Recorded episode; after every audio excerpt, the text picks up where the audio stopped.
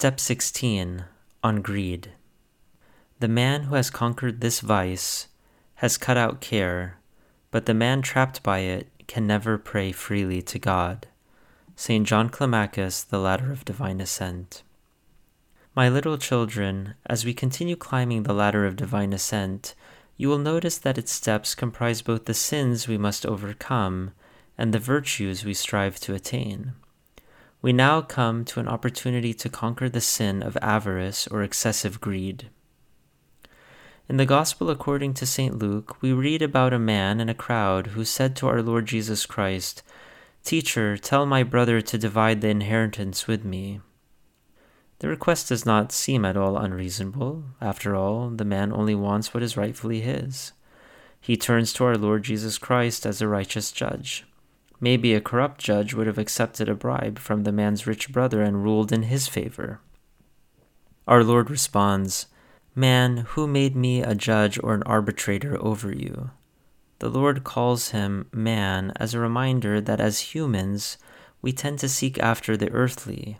However, God wants us to reach for better things.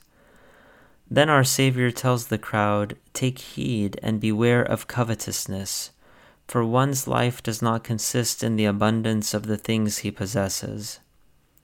Afterward, the Lord offers the parable of the rich fool who sought to acquire more and more goods while forgetting about the future of his soul. So, what does this all mean? As a child, you have a natural tendency to possess and hoard as much as you can. I understand your struggle to share your favorite toys and books with your siblings, but as you grow older, I pray that your attitude about your possessions will change. Our Lord Jesus Christ teaches a lesson about coveting possessions both to the man who desired his inheritance and to us today.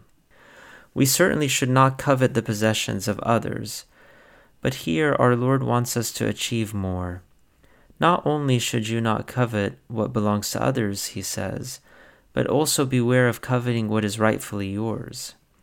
After all, where will greed lead you? It can only result in excessive worry, and envy. We will be anxious not to lose or damage the things we have. At the same time, we will destroy our relationships with others as we become jealous over their possessions.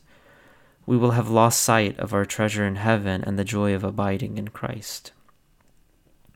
Let us free our hearts from excessive greed, thanking our Lord Jesus Christ at all times and being ever content with what He gives us and what He keeps from us for our salvation.